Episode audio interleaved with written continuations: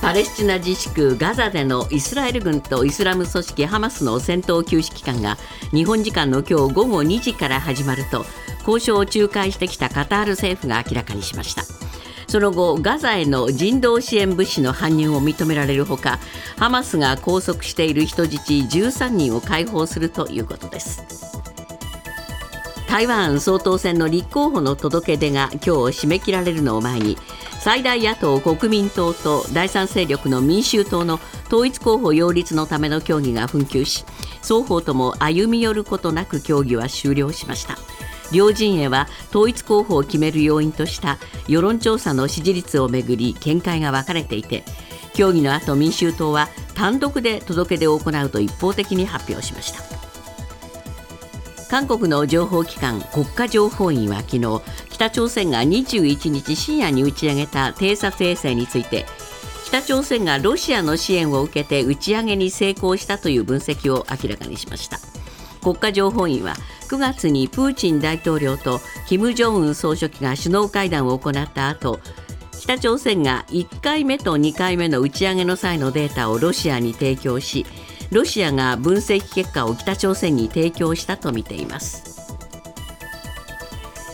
中国を訪問している公明党の山口代表は昨日王毅外相と会談し中国が東京電力福島第一原子力発電所の処理水の放出に対して行っている日本産水産物の輸入規則輸入規制の解除を求めました。これに対し王毅外相は処理水を中国として独自にモニタリングできる機会を作ってほしいと要請したということです。日本大学アメリカンフットボール部の薬物問題への対応をめぐりおととい開かれた大学の臨時理事会で酒井武雄学長と澤田康弘副学長に対し辞任が勧告され林真理子理事長に対しては6ヶ月間50%減給とする処分案が示されたことが分かりました。辞任勧告を受けた2人は反対する意向を示していますが林理事長は処分案を了承したということです。ジャニー喜多川氏の性加害問題をめぐり被害者救済委員会がおととい始めた補償額の提示で被害を訴えた元ジャニーズジュニアの1人に対し1000万円以上一括で支払うとの連絡があったことが分かりました。補償額は被害の程度や生産さ生産さ後遺症などの個別具体的な事情を踏まえて決めたとしていて被害者と合意ができ次第支払うということです。昨日夕方横浜市のイベントホール K アリーナ横浜で40代の女性が刃物で腹を刺されているのが見つかり警察が詳しい状況を調べています。女性はホールの敷地の外で倒れていて病院に搬送された当時意識があったということです。K アリーナ横浜では昨日午後2時から午後5時まで音楽ライブが行われていました。アメリカは今日感謝祭の祝日のためニューヨーク株式市場はお休みです。為替は現在ドル円は1ドル149円54銭。ユーロ円は1ユーロ163円09銭で推移しています。続いてスポーツです。大相撲九州場所12日目の主な取り組みの結果です。大関霧島は関脇琴ノ若との2敗同士の対戦を寄り切りで制し2敗をキープ。平幕の熱海富士も大関豊昇龍に勝って10勝2敗。大関貴景勝は若元春を押し出して8勝目を挙げ勝ち越しを決めました。九州場所は2敗の霧島と熱海富士を3敗で琴ノ若と平幕の一山本が追う展開となっています。サッカー男子のパリオリンピックアジア最終予選を兼ねて行われる23歳以下のアジアカップで日本は韓国アラブ首長国連邦中国と同じ B 組に入りました。1次リーグは各組の上位2チームが準々決勝に進出。3位までがオリンピックの出場権を獲得し4位はアフリカ勢とのプレーオフに回ります。なお6時台にこのニュースをお伝えした際アジア首長国連邦と私言いましたけれど失礼しました。アラブ首長国連邦の間違いでした。失礼しました。ニュースズームアップ。カタール政府は23日イスラエルとイスラム組織ハマスが合意したパレスチナ自治区ガザでの戦闘休止期間が24日日本時間の午後2時に始まると発表しました午後11時にはハマスが拉致した人質のうち13人が解放されるとしていて4日間の戦闘休止期間中合わせて50人が解放される見通しです。ニュースズームアップ。イスラエルとハマスの戦闘休止合意は守られるのか？今日のコメンテーターは伊藤洋一さんです、は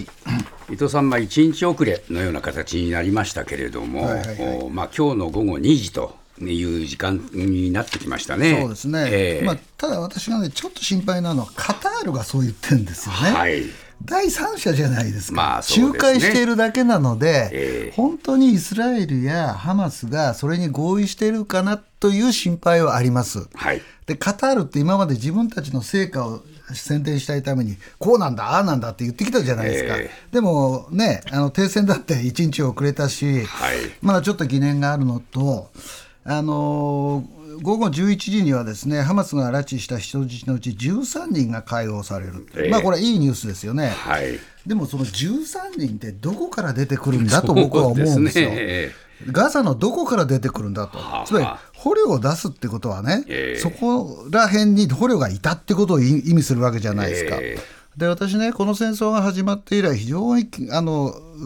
興味があったのはね、えー、250人近い捕虜をね、えー、ハマスがその拉致したと、うん、連れてきてるわけですよね、はい、で今まであれだけイスラエルが大きく攻撃して、えーえ人質が大きくそのなんていうのかな失われたとかね、そういう報道が全然ないわけじゃないですか。すね、ということは、捕虜は、まあ、ハマスから見ても、全員、ほぼほぼ無事で、あのまあ、1人亡くなったことは分かってるんですけれども、うん、どっかに隠してるってことですよね、えー、その隠している人質を4日間で50人、えー、だから初日が13人ってのは数がありますよね、はい、出してくる、えー、どこから出すんだと、うん、でもしその人質がね、あのまあ、あのスマートフォンとか返してもらうとしてそこには位置情報が刻まれてるはずですよね。でそういうのもあって私は結構相当大変な作業だと僕は思うんですよ。うんつまり人質が出てった時に自分たちの情報を漏らさないとかそういうことが前提になるわけなので、はいはい、で人質が2人か3人解放された時にあの女性が私たちはトンネルに連れ込まれてそのトンネルの奥地にあの、えー、人質の人だまりがあってそこに二十数人いたってそれだけ言っただけでも、あそうなんだという情報になりますよね。そうですね。そうするとね私はね人質解放っていう一言で言うけどものすごい手順が両方に必要だと思います。そうですね、まあ、一応、今のところですね、はい、えー、人質の方は、はい、えー、1日あたり10人程度出すと、そうですね、で4日間でまあ50人ぐらい見込む、まあ、これも大雑把な数字なんですね。えー、そうですね、えー。うん、だから、まあ、初日13人っていうのは、まあ、そんなあの、えー、スケジュールに沿っているのかなというふうには思いますよ、ね、はい、はい。で逆にイスラエル側は、これ、はい、今まで収監していたあそのパレスチナ人を解放すると。150人ね、こういう女性と未成年ますけれども、はい、これも一体どういう人たちを解放するかっていうのはよく分かりませんね。それでね、空から監視しないって言ってるけど、えー、衛星で見れば分かるわけですよね、はい、衛星があるわけだから。はいでイスラエルにはアメリカついてるわけだからガザのあそこからこういう動きがあるとかで解放するにしても多分仲介者がいるんでしょうね。そうですね。でもその仲介者は疑われるわけですよ。お前らハマスと関係あるんじゃないの？かとね。でその問題もあるし、えっと、あとね僕はハマスとイスラエルがそういう合意したけども、えー、ハマあのガザにはねイスラム聖戦っていう、まあ、大きなところでは、テロ組織もあるわけですよね、えー、あれはどうなんだろうと、はい、ハマスが停戦してんの、うん、じゃあ俺、目立つために戦闘するわって言うかもしれないじゃないですか、えー、かつね、あれだけ激しい攻撃が行われているので、え。ー、個人でもハマスにあんまりしあのしハマスがやめるってけしからんと思う人もいるかもしれないですよね。だから私は完全に武力闘争が収まるとは思ってないんですよ、実は。どっかで何か起きる。その時に停戦破りだって言って、どっちかが攻撃を始めたら、すぐ停戦は崩れるというふうに思うんですよね、まあ、これ、ハマスだけではなくて、ですね、はい、まあ、風刺もあれば、ヒズボラもあるわけですね、さっきね、森本さんおっしゃってたように、外の勢力もあるし、ね、僕は中の勢力もガザのね、そうですね、ですから、この辺の動きも気になります。はいでイスラエルはやっぱりその地下トンネルの証拠探しをもう躍起になってやってますけれども、はいはいはい、今までのところこの確信をついたものっての出てきてませんよね。これがね、ハマスの本部だったで、司令室だったって言ってけど、何にもないがらんとした部屋でね、そうですね。そんなに綺麗にね、えー、ハマスが撤退できるかっていうことですよね、えー、だからどっかに本部があるはずです。はい、でしかもあの人質が何十人、あの二百何十人もいて、全員が無事だとしたらですよ。はい。イスラエルが知らない場所にかくまわれている。そういう可能性もありますよね。あるんですよ。えー、そうするとじゃあ解放してもハマあのハマスから見れば情報を漏らさない安全な人から解放するはずですよね。ねね自分たちがどこにいたかって言ってもらったら、格好の攻撃対象になっちゃうわけだから。ねはい、えー、でまあ地下ばっかり探してますけども、はい、果たして本当に地下だけにいるのかどうかということだって分かりませんもんね。まあそういう意味で言うと今回のはですね、はい、一種の情報戦の様相も呈すと、うん、ほとんどそうですよね。そういう形になりますね。だからどっちが都合が良くなったら停戦破りするんじゃないかなと私は思ってるんですけど、ね、はい。まあ、国連安保理がまた緊急理事会 緊急会合を開いてますが、どうもこれもですね会合を開いてるばかりで、あまり効果があり、ま、上がりませんね。何にも役立たないですよね。えーそれでまあ4日間にしろ停戦がね、えー、設定されたのはいいことだって言ってるけど、4日間経ったらまた戦闘するってイスラエルは言ってるわけだから、うんね、イスラエルに対する忠告もできない、えー、それの後ろにいるアメリカに対しても何も言えない。うんだから私はですね、まあ、国連女性機関のバフース事務局長がね、ガザで殺害されたおよそ1万4000人の67%が女性と子供だまあ、それは悲惨ですけれども、そ,、ね、それはそうとして、じゃあ国連としてね、ここね、うん、安全保障理事会なわけだから、世界の安全保障のために、なんか具体的にやったらと思うんだけど、できないですよね。そうですね。ニュースズームアップ24日でロシアのプーチン政権によるウクライナ侵攻から1年9ヶ月となりますが G20 首脳会議では侵略を正当化するロシアと非難する欧米諸国の対立が改めて鮮明となりました。こうした中22日のオランダ総選挙で極右政党自由党が第一党に躍進。コロナ禍やウクライナ侵攻の影響で経済の低成長が続く欧州では反移民自国第一主義を掲げる右派政党が台頭しウクライナ支援の機運が弱まっています。ニュースズームアップ。イスラエルとハマスの報道の裏でウクライナ情勢は今。伊藤さん、まあ、このハマスとイスラエルの話が中心になってですね、世界のニュースはね、えー、ウクライナ情勢の報道少なくなってきてるんですけれども、ね、まあ、1年9か月という節目を迎える中で、うん、ね、G20 の首脳会議が開かれたんですね。そうですね、えー、まあ、あんまりニュースにならなかったのは、はいあのアメリカのバイデン大統領やね、中国の習近習近平国家主席が欠席してです、ね、そうなんですね。オンラインでも出なかったんですよね。えー、で、まあ、目立ったのは、まあ、今あの、国連から制裁、国連というかあの人権委員会からね、えー、あの制裁を受けているロシアのプーチン大統領がオンラインで出席して、えー、こう述べたんですよ。うん。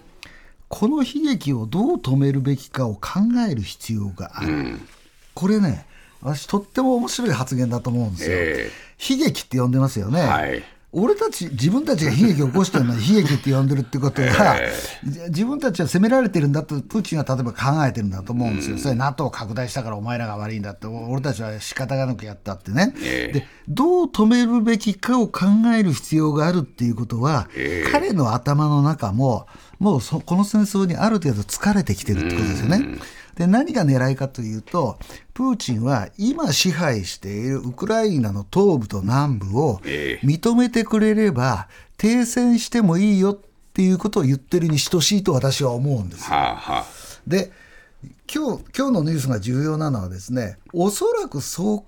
え始めるであろうヨーロッパの国々が増えているっていう話なんです実はね。えーでそれはヨーロッパの国々で右傾化した政党が伸びていて、えー、一部は政権まで取りました、うん、でそういう国々は何考えているかというとウクライナなんか支援している暇ねえと、うん、